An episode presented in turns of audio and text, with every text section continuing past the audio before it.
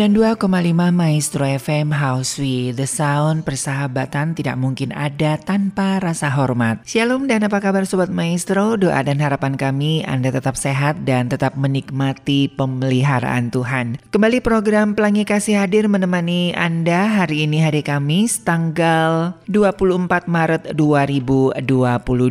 Dan kali ini kita akan kembali berbincang seputar dunia pendidikan.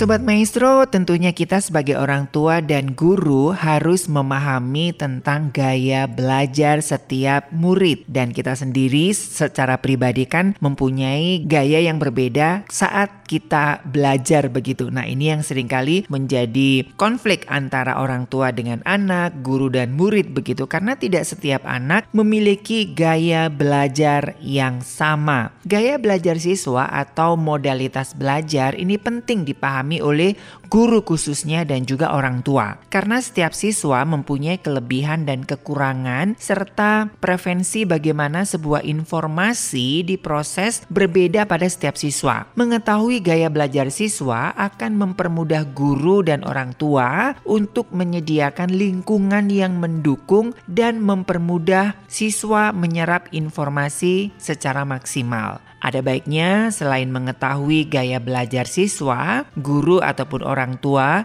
juga harus tahu gaya belajar dirinya sendiri agar tidak salah paham menanggapi cara belajar siswa ataupun anak-anak kita. Ide dasar untuk menemukan gaya belajar untuk membantu mempermudah siswa ketika belajar. Setiap siswa mempunyai cara yang paling mudah untuk belajar dan menyerap informasi. Tugas guru adalah memaksimalkan gaya belajar siswa yang paling menonjol dan memperkenalkan gaya belajar lainnya sehingga para siswa bisa belajar secara maksimal. Sobat Maestro, untuk menentukan strategi pembelajaran yang paling tepat, seperti saya sampaikan bahwa guru harus mengetahui benar bagaimana gaya belajar murid-muridnya. Dari beberapa pakar pendidikan ya, ini saya ambil dari Howard Gardner dan juga dari The Porter juga Hernaki, ini ada 3 sampai 7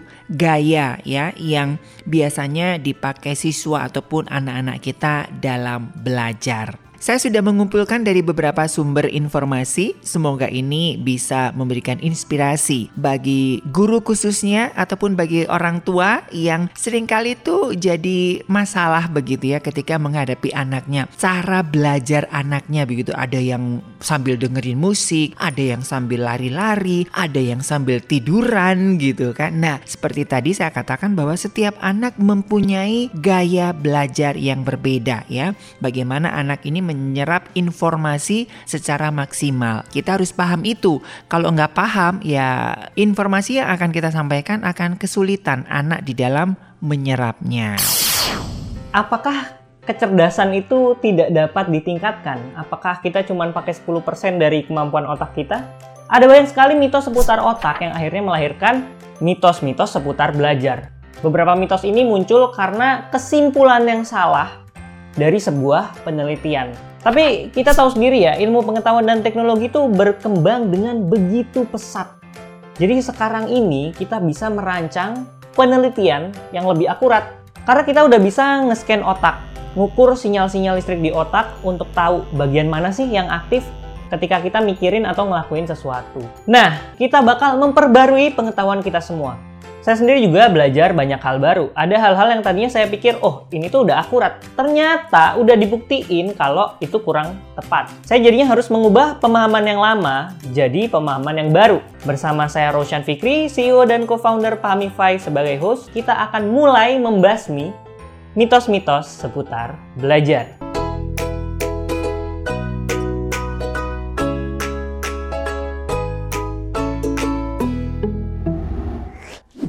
Kita masuk ke kuis nomor satu. Dalam mendesain menu atau cara belajar efektif, hal apa yang tidak perlu untuk diperhatikan? A. Menyesuaikan media belajar dengan gaya belajar visual, auditorial, dan kinestetik. B. Mengaitkan materi belajar dengan pengetahuan yang sudah dipunya. C. Menyesuaikan materi belajar sesuai dengan hal yang kita minati. Atau D. Mempelajari materi sesuai dengan skill atau kemampuan kita. Oke, cukup ya buat yang nge-pause. Sekarang akan kita bahas jawabannya. Jadi, dalam belajar itu rupanya hal yang terpenting supaya kita bisa cepat paham adalah dengan nyantolin materi baru dengan pengalaman dan pengetahuan yang udah kita punya sebelumnya.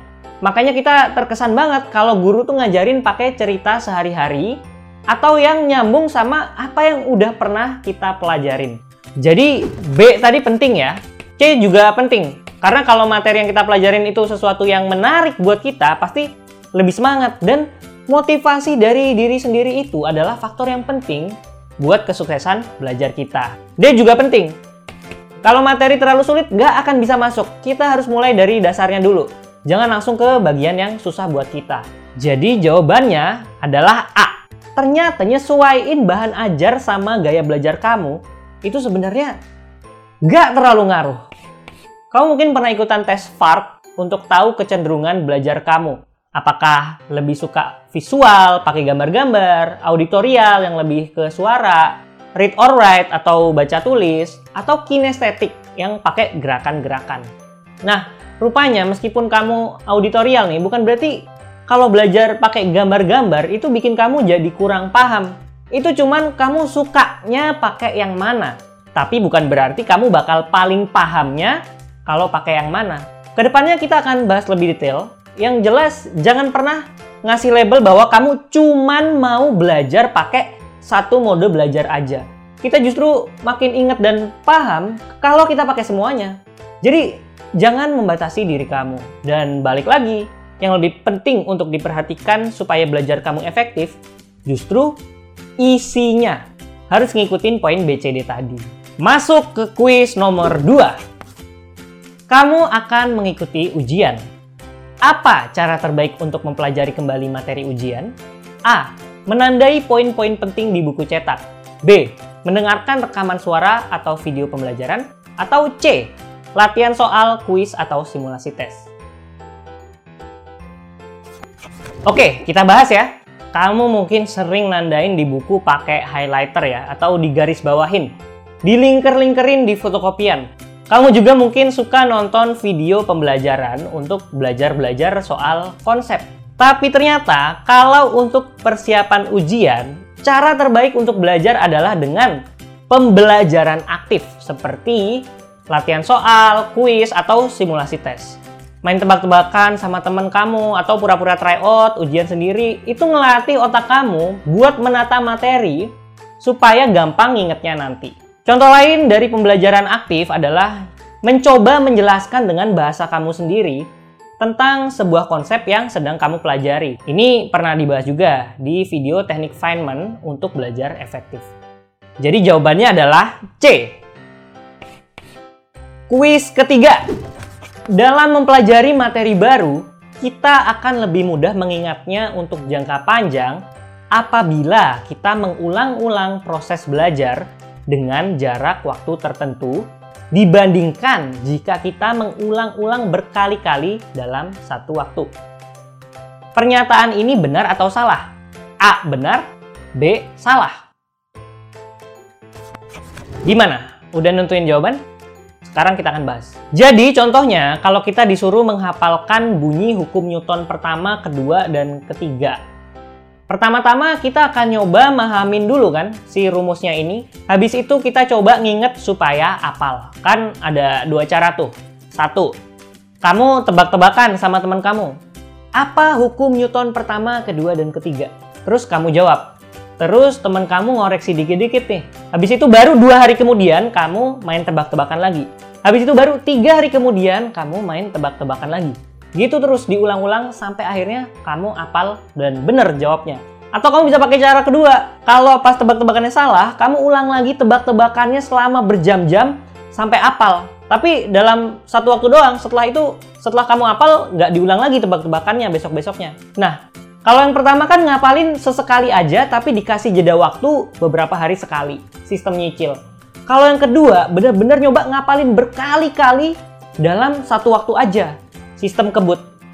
Kira-kira mana yang lebih bagus? Tentunya ini cukup mudah ditebak ya.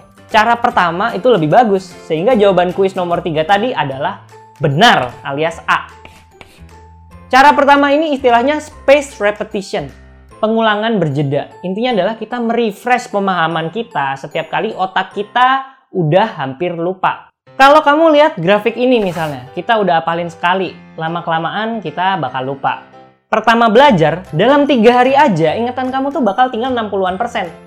Kurvanya nurun tajam. Tapi kalau pas kamu lagi ingat, sebenarnya nggak guna ngapalin lagi. Apalannya justru harus diperbarui pas kamu udah mulai lupa-lupa dikit. Taruhlah pas ingatan kamu tinggal 80% nih beberapa hari setelahnya.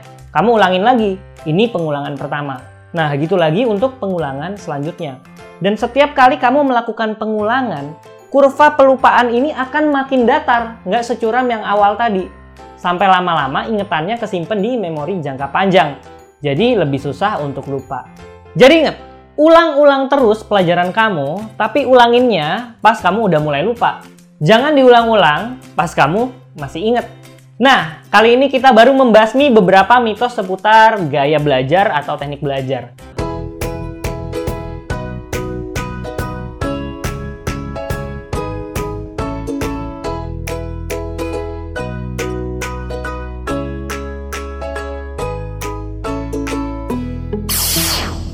Halo semuanya. Oke, jadi sesuai request beberapa orang untuk tips belajar supaya nggak bosen.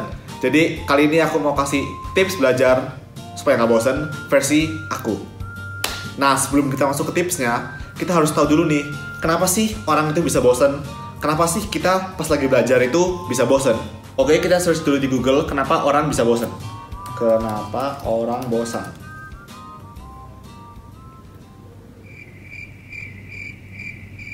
Alaman internetnya. Ya adalah.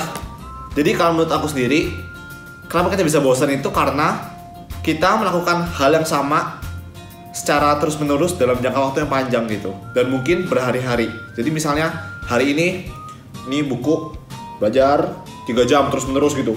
Terus menerus terus besokannya belajar lagi 3 jam terus menerus di tempat yang sama dari buku yang sama juga. Dan lama-lama bosen lama-lama jenuh gitu ya. Itu menurut aku. Nah jadi setelah tahu alasannya atau mengapa kita bisa bosen kita bisa mikir solusinya terhadap itu dan Kali ini aku mau kasih tipsnya, versi aku. Oke, tips pertama dari aku adalah belajar dengan metode 50-10. Apa itu? Jadi pas aku datang ke Jepang, itu adalah metode yang dipakai di sekolah. Jadi belajar itu dalam satu jam adalah 50 menit belajar, fokus belajar, dan 10 menit istirahat. Nah, istirahat itu bisa ngomong, bisa tidur, bisa main HP. Jadi selama 50 menit fokus itu kita benar-benar masuk gitu ya. Eh, benar-benar belajar gitu. Terus 10 menit istirahat itu kayak kita refresh gitu. Jadi benar-benar refresh dan berikutnya belajar lagi. Pas belajar lagi itu karena kita refresh 10 menit itu nggak cuma otak kita yang relax tapi mood kita juga jadi enak moodnya nggak bosen gitu dan ini bagus untuk kalian kenapa karena kalian kalau dipaksakan belajar 3 jam pun nggak ada yang masuk otak kalian sama aja bohong jadi mending 50 menit, habis itu istirahat 10 menit, terus belajar lagi 50 menit, terus 10 menit istirahat lagi, 50 menit, 10 menit istirahat lagi. Itu bisa sampai 3 kali, 4 kali gitu, terserah kalian. Oke, tips yang kedua adalah kalau sebelum belajar, pastikan buat target belajar. Jadi target belajar itu bukan berupa berapa menit belajarnya, tapi berapa soal yang aku mau kerjakan atau berapa jauh aku mau belajar gitu. Kalau aku misalnya nih ya, nih aku lihat dulu buku-bukunya terus misalnya ini latihan soal ya kayak aku pingin kerjain soal gitu. Terus ini ada 30 soal jadi aku mikir oke okay, 30 soal aku harus kerjain. Jadi targetnya adalah 30 soal. Nah nggak tahu berapa menit belajarnya. Nah kalau targetnya 30 soal itu bisa mengurangi tingkat kemalasan dan juga mengurangi tingkat kebosanan kenapa pas kalian sudah menjadi 10 kalian mikir aduh tinggal 20 lagi nih tinggal 20 lagi jadi kalian uh, apa namanya masih terus semangat gitu ya. Nah kalau misalnya kalian target itu jangka waktu belajar itu menurutku agak susah. Kenapa? Misalnya aku harus belajar 3 jam gitu. Terus kalian sudah belajar satu jam, kalian mikirnya, aduh masih dua jam lagi ya gitu. Kalau misalnya ngerjain soal itu lebih apa ya buat aku masih lebih enak gitu loh. Jadi kayak, waduh tinggal 20 soal lagi nih gitu misalnya. Nah pas kalian buat target, pastikan kalau target itu adalah hal yang bener-bener kalian mau capai dan juga target itu bisa kalian capai. Nah, kalau kalian buat target, terus kalian belajar dan kalian memenuhi target itu, pasti ada perasaan seneng dong, kayak bangga dengan diri sendiri karena kalian bisa mencapai target yang kalian buat untuk diri sendiri gitu kan. Setelah kalian mencapai target itu, rasanya kalian tuh apa ya punya semangat lagi untuk belajar lagi gitu besokannya atau setelah itu juga bisa gitu. Jadi kayak misalnya aku nih buat 30 soal ya, 30 soal, terus udah bisa nih 30 soal dan jamnya masih ada. Jadi aku kayak lebih termotivasi untuk belajar lebih gitu loh. Tips ketiga adalah setelah kalian buat target, kalian bisa kasih reward atau punishment buat diri kalian kalau kalian mencapai atau nggak mencapai target tersebut. Jadi misalnya kalian bisa mencapai target tersebut, kalian misalnya bilang, e, oke okay, aku boleh main game satu jam gitu misalnya. Kalau kalian mencapai, tapi kalau kalian nggak mencapai target tersebut, kalian kasih punishment untuk sendiri, aku nggak boleh main hari ini gitu misalnya ya. Jadi benar-benar target itu menjadi motivasi kalian dan juga membuat kalian bisa menang atau bisa melawan rasa bosan itu. Karena sejatinya semua orang itu mau menang, semua orang itu mau mencapai target yang telah mereka buat. Jadi pasti kalian termotivasi gitu dan kalian nggak akan merasa bosan. Oke, tips keempat adalah jangan belajar dari satu sumber aja. Jadi misalnya sumber itu yang aku maksud itu adalah media gitu ya. Jadi misalnya buku doang nih Nah, kalau aku belajar dari buku doang bosen gini. Apalagi bukunya sama terus. Kalian bisa beli buku baru atau cari buku baru yang lain. Mungkin apa dengan style yang berbeda, jadi kita nggak bosen. Itu pertama. Atau enggak kalian ganti medianya, bukan buku lagi. Tapi misalnya kalian belajar dari HP. Nah, belajar dari HP kayak gimana? Misalnya nih, ada OA Q&A ya. Jadi kayak dia kasih soal-soal gitu. Nah, kalian bisa belajar dari situ. Kalian kerjain soal, kalian bisa diskusi sama teman-teman kalian gitu misalnya. Terus yang lain misalnya kalian belajar dari YouTube. Kalau aku sendiri aku suka belajar dari YouTube gitu ya. Jadi aku search materinya dari YouTube, terus aku eh, belajar dari situ. Nah, dengan mengganti media yang baru, kalian akan belajar lebih menyenangkan dan juga nggak bosen. Karena kalau kalian mikir, aduh harus dari buku lagi, dari buku lagi, gitu, itu akan membosankan dan kalian nggak akan niat belajar. Tapi kalau kalian misalnya belajar dari YouTube, belajar dari Facebook juga, atau belajar dari Line, dari Q&A itu, ya kalian bisa lebih mantap kan. Nah, tips kelima, selain menemukan media belajar baru, adalah kalian harus menemukan suasana belajar yang baru. Misalnya, kalian bosan nih belajar di dalam ruangan atau belajar di dalam rumah. Kalau aku dulu ya pas belajar itu, aku sering apa bawa bukuku ke mall. Jadi kalau sama papa mama, kakak gitu lagi ke mall jalan-jalan, aku bawa bukuku. Aku bawa buku, terus aku belajar di mobil gitu, belajar di mobil. Terus pas di mallnya kayak sudah jalan-jalan gitu, misalnya mama lagi belanja atau papa lagi pergi ke mana gitu, aku ke kafe gitu. Jadi aku ke kafe, aku belajar gitu. Jadi apa ya suasananya beda, mood kita juga jadi beda gitu dan belajarnya jadi lebih enak gitu. Jadi kayak terasa apa ya? Terasa terasa nggak belajar gitu loh. Maksudnya bener-bener suasananya baru, jadi bener-bener nggak bosan sama sekali gitu. Oke, berikutnya tips keenam adalah cari komunitas belajar. Nah, kalau kita belajar sendirian doang, kadang-kadang kan kita bosen nih ya, cuma kayak kerjain soal, nggak bisa ngomong, nggak bisa dengar orang lain ngomong gitu ya. Jadi kayak apa ya, kayak bosen gitu kan. Nah, dengan kalian ikut komunitas belajar, nggak harus les ya. Jadi kayak misalnya kalian belajar sama teman-teman kalian bareng-bareng gitu ya, bisa lebih senang dalam belajar. Tapi ingat kalau kalian belajar sama teman kalian, kalian harus fokus belajar juga. Maksudnya jangan jadi fokus ngomong sama teman gitu. Nah, biasanya kalau aku juga di sini aku cari komunitas belajar dan itu membuat aku termotivasi. Kenapa? Karena pas aku belajar nih ya, belajar terus kayak apa kayak temanku itu masih belajar, aku pengen berhenti, itu rasanya nggak enak gitu kayak dia masih belajar, kok aku udah berhenti ya, nggak enak. Jadi aku terus lanjutin gitu. Jadi benar-benar belum belajar itu bisa memotivasi kalian dan juga bisa membuat kalian nggak bosan dalam belajar. Oke, jadi tips ketujuh, tips terakhir yang gak kalah penting dari semuanya adalah berdoa sebelum belajar. Kenapa? Karena dengan kita berdoa sebelum belajar, kita memohon pada Tuhan supaya kita bisa belajar dengan baik, belajar supaya nggak bosen, dan belajar dengan efektif. Oke, jadi sekian tips dari aku. Kau bisa patahkan kakiku Tapi tidak mimpi-mimpiku Kau bisa lumpuhkan tanganku Tapi tidak mimpi-mimpiku Kau bisa merebut senyumku Tapi sungguh tak akan lama Kau bisa merobek hatiku. Tapi aku tahu obatnya. Manusia-manusia kuat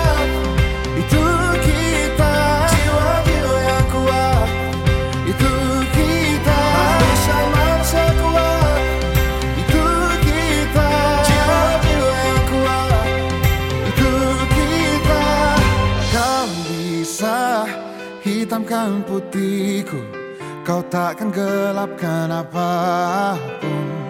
Kau bisa runtuhkan jalanku Kan ku temukan jalan yang lain. Manusia-manusia kuat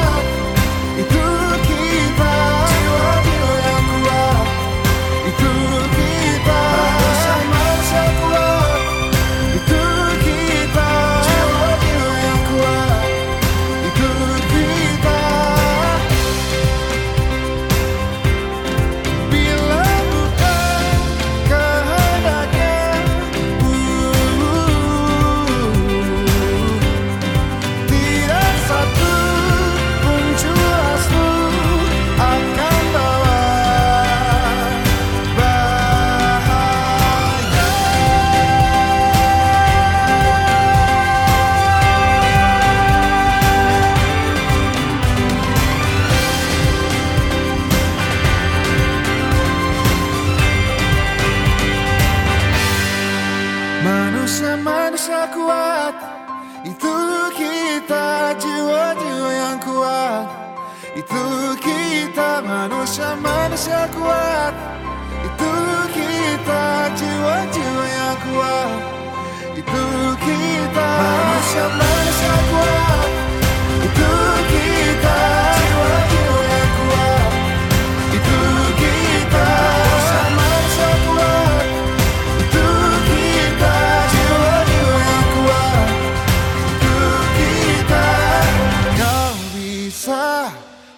patahkan kakiku Patah tanganku, rebut senyumku Hitamkan putihnya hatiku Tapi tidak mimpi-mimpiku Duh, aku kok nggak paham-paham ya. Susah banget nih. Kalau kamu ngerti nggak Srizuka? Oh ini, ini tuh gampang banget Nobito. Jadi lihat deh, kalau binatang mamalia itu ciri-cirinya dia tuh menyusui, terus dia tuh melahirkan, bukan bertelur, sama dia tuh punya daun telinga. Oh gitu ya? Kok kamu bisa paham sih? Padahal dari tadi kamu cuma baca aja. Ih, coba deh, lihat sekali lagi. Ini tuh gampang banget. Hei, Nobito, Srizuka, ada apa nih? Gini loh Bekisugi. Fikri. Oh iya Mas Fikri, Hmm. kan kita lagi belajar. Mm-mm. Kalau kata aku ini materinya susah banget. Hmm. Tapi kalau kata dia ini gampang. Padahal dia dari tadi cuma baca aja. Tapi kamu ngerti kan pas aku jelasin? Iya, aku ngerti sih. Aku bisa begitu ya Bekisugi? Fikri. Eh Mas Fikri. Nah, Nobito, Srizuka, berarti kalian tuh belajarnya belum pakai sistem. Gini loh, belajar itu juga butuh sistem supaya kita jadi lebih gampang buat ngertiin materi yang mau kita pelajarin. Dan si sistem belajar ini juga harus didukung sama gaya belajar yang pas sama kita. Ternyata belajar juga punya gaya ya. Dan antara kita sama teman kita bisa punya gaya belajar yang berbeda loh. Sama kayak Nobito dan Srizuka tadi nih. Srizuka bisa ngerti materi pelajaran cukup dari baca buku doang. Tapi Nobito harus dijelasin dulu baru bisa paham. Nah, kita bakal bahas tentang gaya belajar. Hmm, kira-kira kita termasuk yang mana ya? Sama saya Gina Gasari, Rockstar Teacher Pahamify.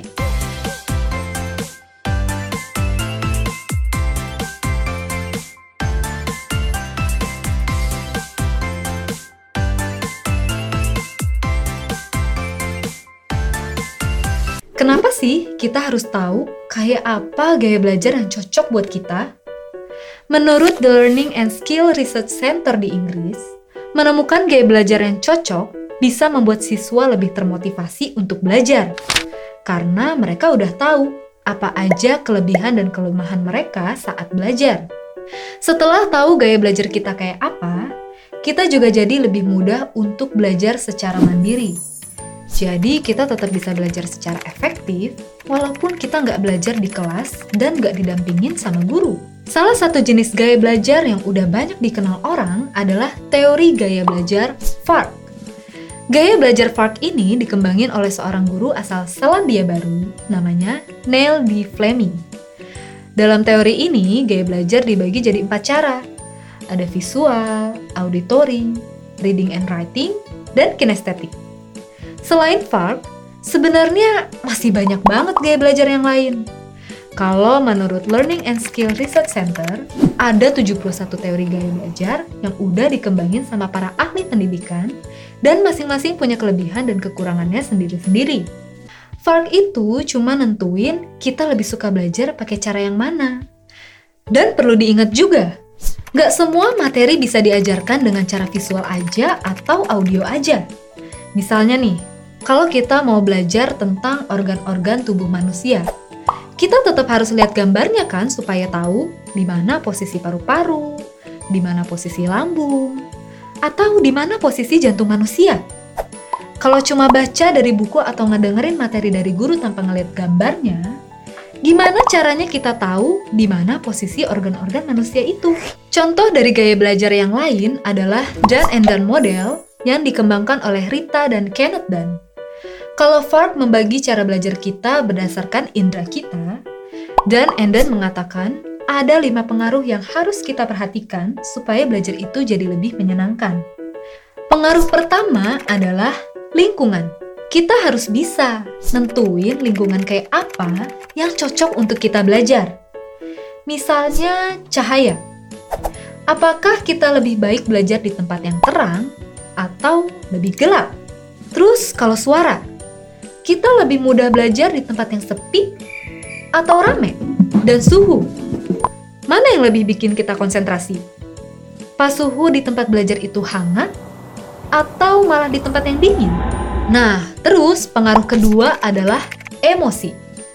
Emosi ini terdiri dari motivasi. Seberapa kuat motivasi kita untuk belajar dan juga rasa tanggung jawab kita saat belajar.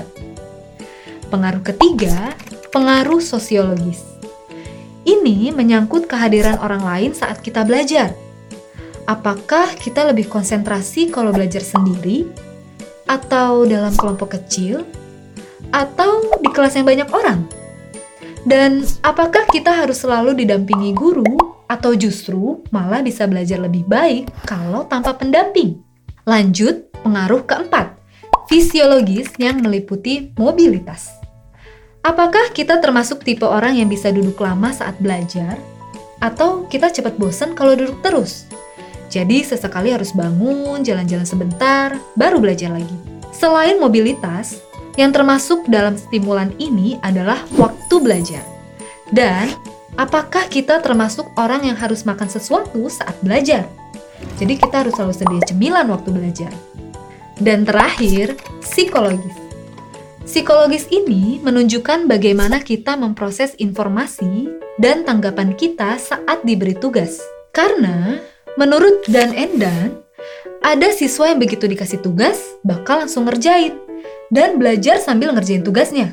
Tapi sebaliknya, ada juga siswa yang harus paham dulu materinya, baru dia bisa ngerjain tugasnya. Untuk tahu gaya belajar kita kayak gimana berdasarkan Dan Endan model ini, sebenarnya ada tes khusus buat nentuin kondisi yang cocok untuk belajar. Tapi ada cara lain yang lebih gampang buat tahu gimana sih lingkungan yang cocok untuk kita belajar, yaitu dengan cara membuat jurnal belajar.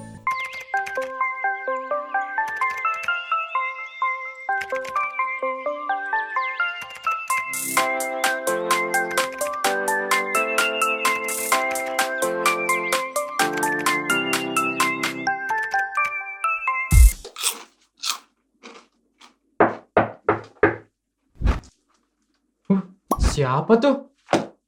Aku kan sendirian di sini. Eh, kamu siapa? Kamu temennya Mang Emon ya? Eh Nobito, kamu udah dapat gaya belajar yang pas buat kamu belum? Belum nih, aku masih bingung. Oh iya, katanya kan ada 71 teori tuh. Bahas semuanya dong. Hah? Masa semuanya sih? Iya, soalnya aku belum nemu nih gaya belajar yang cocok buat aku. Kira-kira ada teori apa lagi sih? Hmm, kalau gitu, yuk kita bahas sekarang. Nah, gaya belajar itu bagian dari sistem belajar. Dengan punya sistem belajar, kita bisa ngebuat belajar itu jadi sesuatu yang nyaman buat dilakukan secara teratur setiap hari. Dan dengan sistem belajar ini, kita juga jadi bisa ningkatin kemampuan belajar kita loh. Ngomong-ngomong soal gaya belajar, kalau kata Learning and Skill Research Center di Inggris, teori gaya belajar itu ada 71. Banyak banget ya. Dan tentunya, tiap gaya belajar itu punya kelebihan dan kekurangannya masing-masing. Kali ini kita akan lanjutin ngebahas tentang contoh-contoh teori gaya belajar lainnya, cara belajarnya bagaimana, dan gimana sih cara nentuin gaya belajar yang cocok buat kita berdasarkan teori-teori tersebut.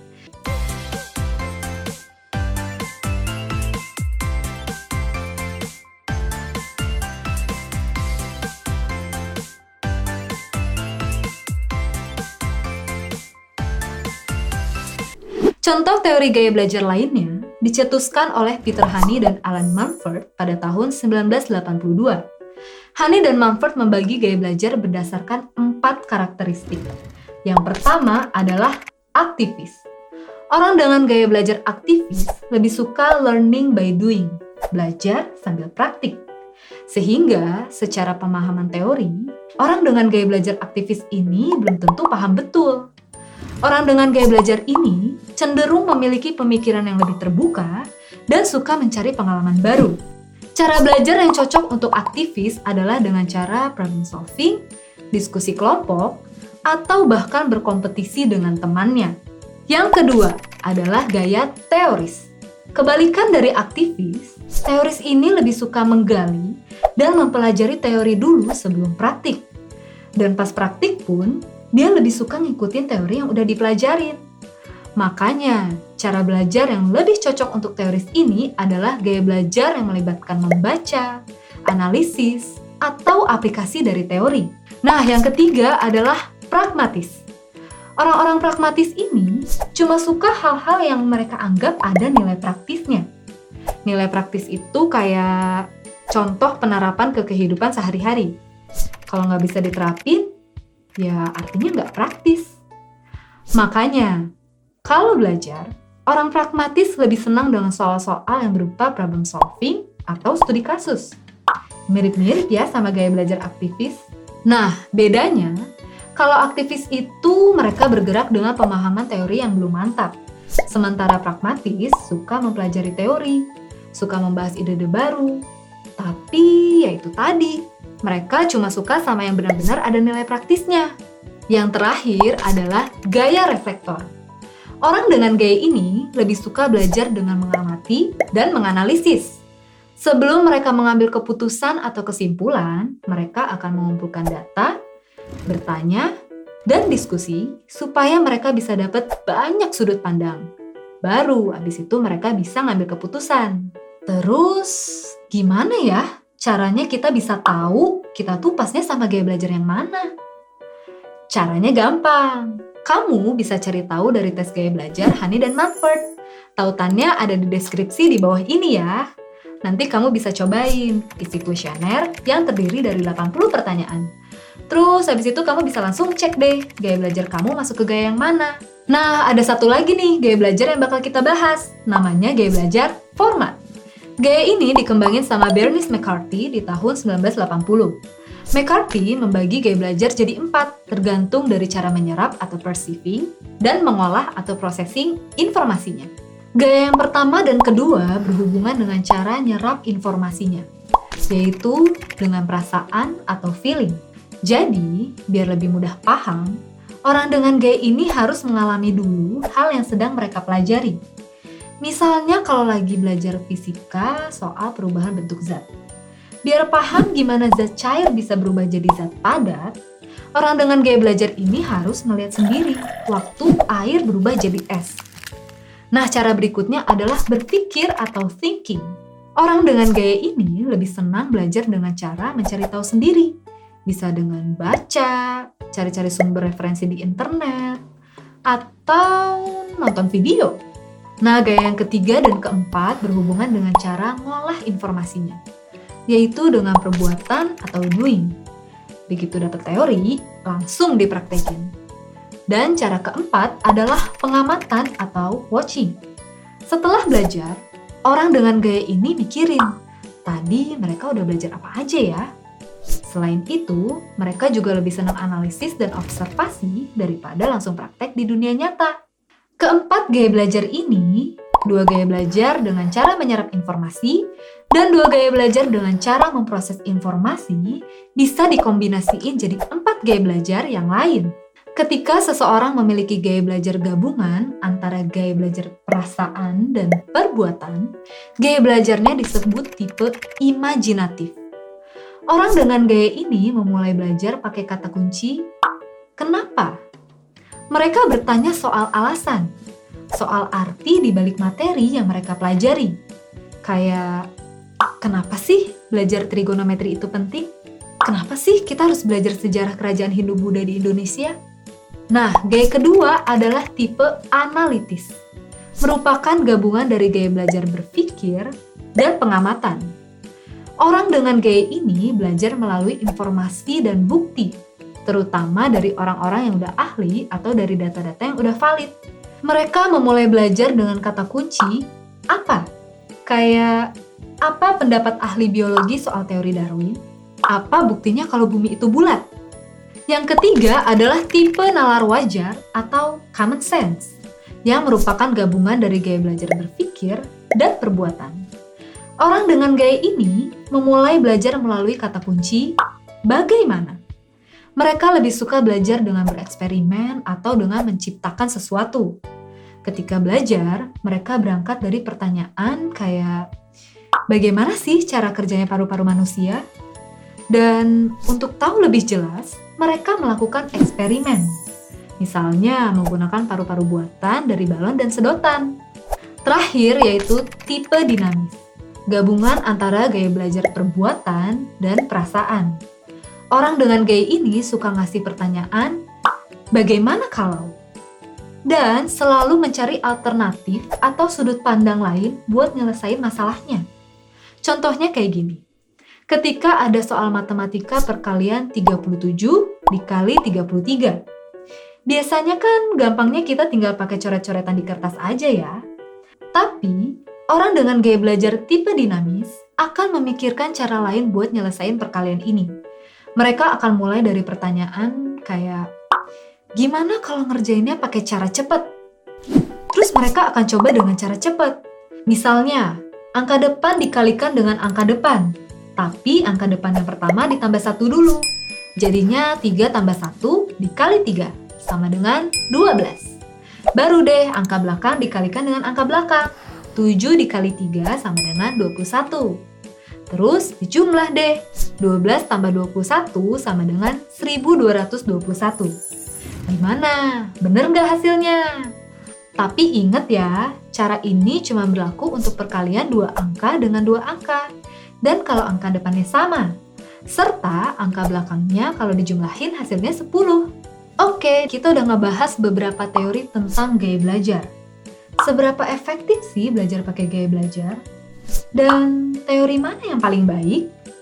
Sebenarnya ini juga masih jadi perdebatan sampai sekarang, tapi inti dari kenapa kita harus tahu gaya belajar kita dan kenapa belajar juga harus punya sistem kayak yang kita udah bahas sebelumnya, adalah supaya kita bisa menjadikan belajar itu sesuatu yang bisa dilakukan setiap saat dan tepat sasaran. Jadi belajar kita nggak lagi asal-asalan.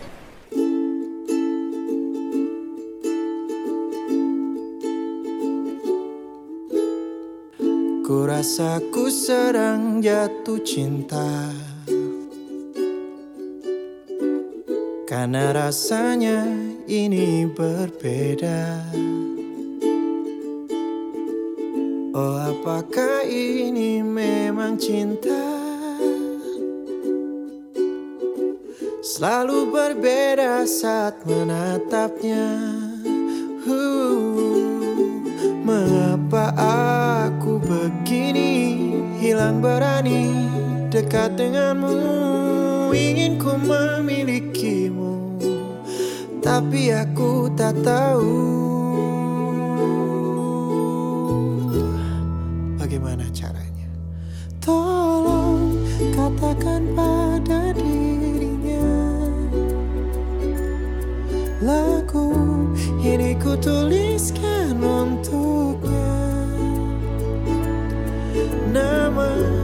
selalu ku sebut dalam doa. Sampai aku mampu ucap maukah denganku?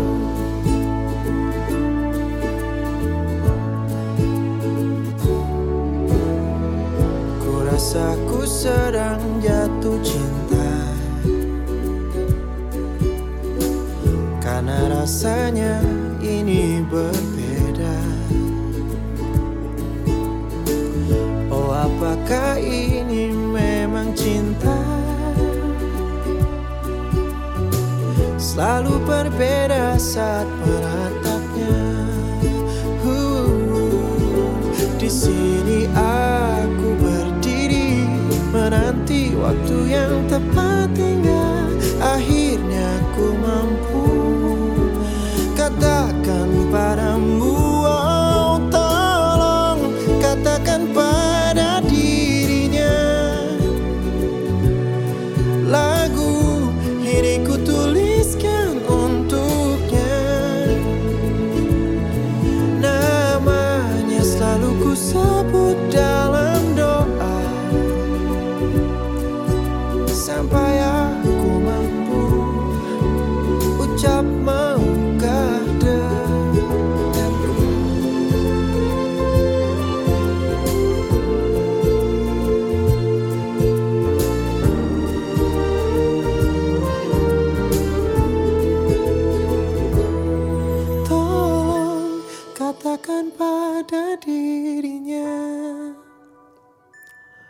Lagu ini ku tuliskan untuknya. Namanya selalu ku sebut dalam doa. Mungkinkah dia tahu Cinta yang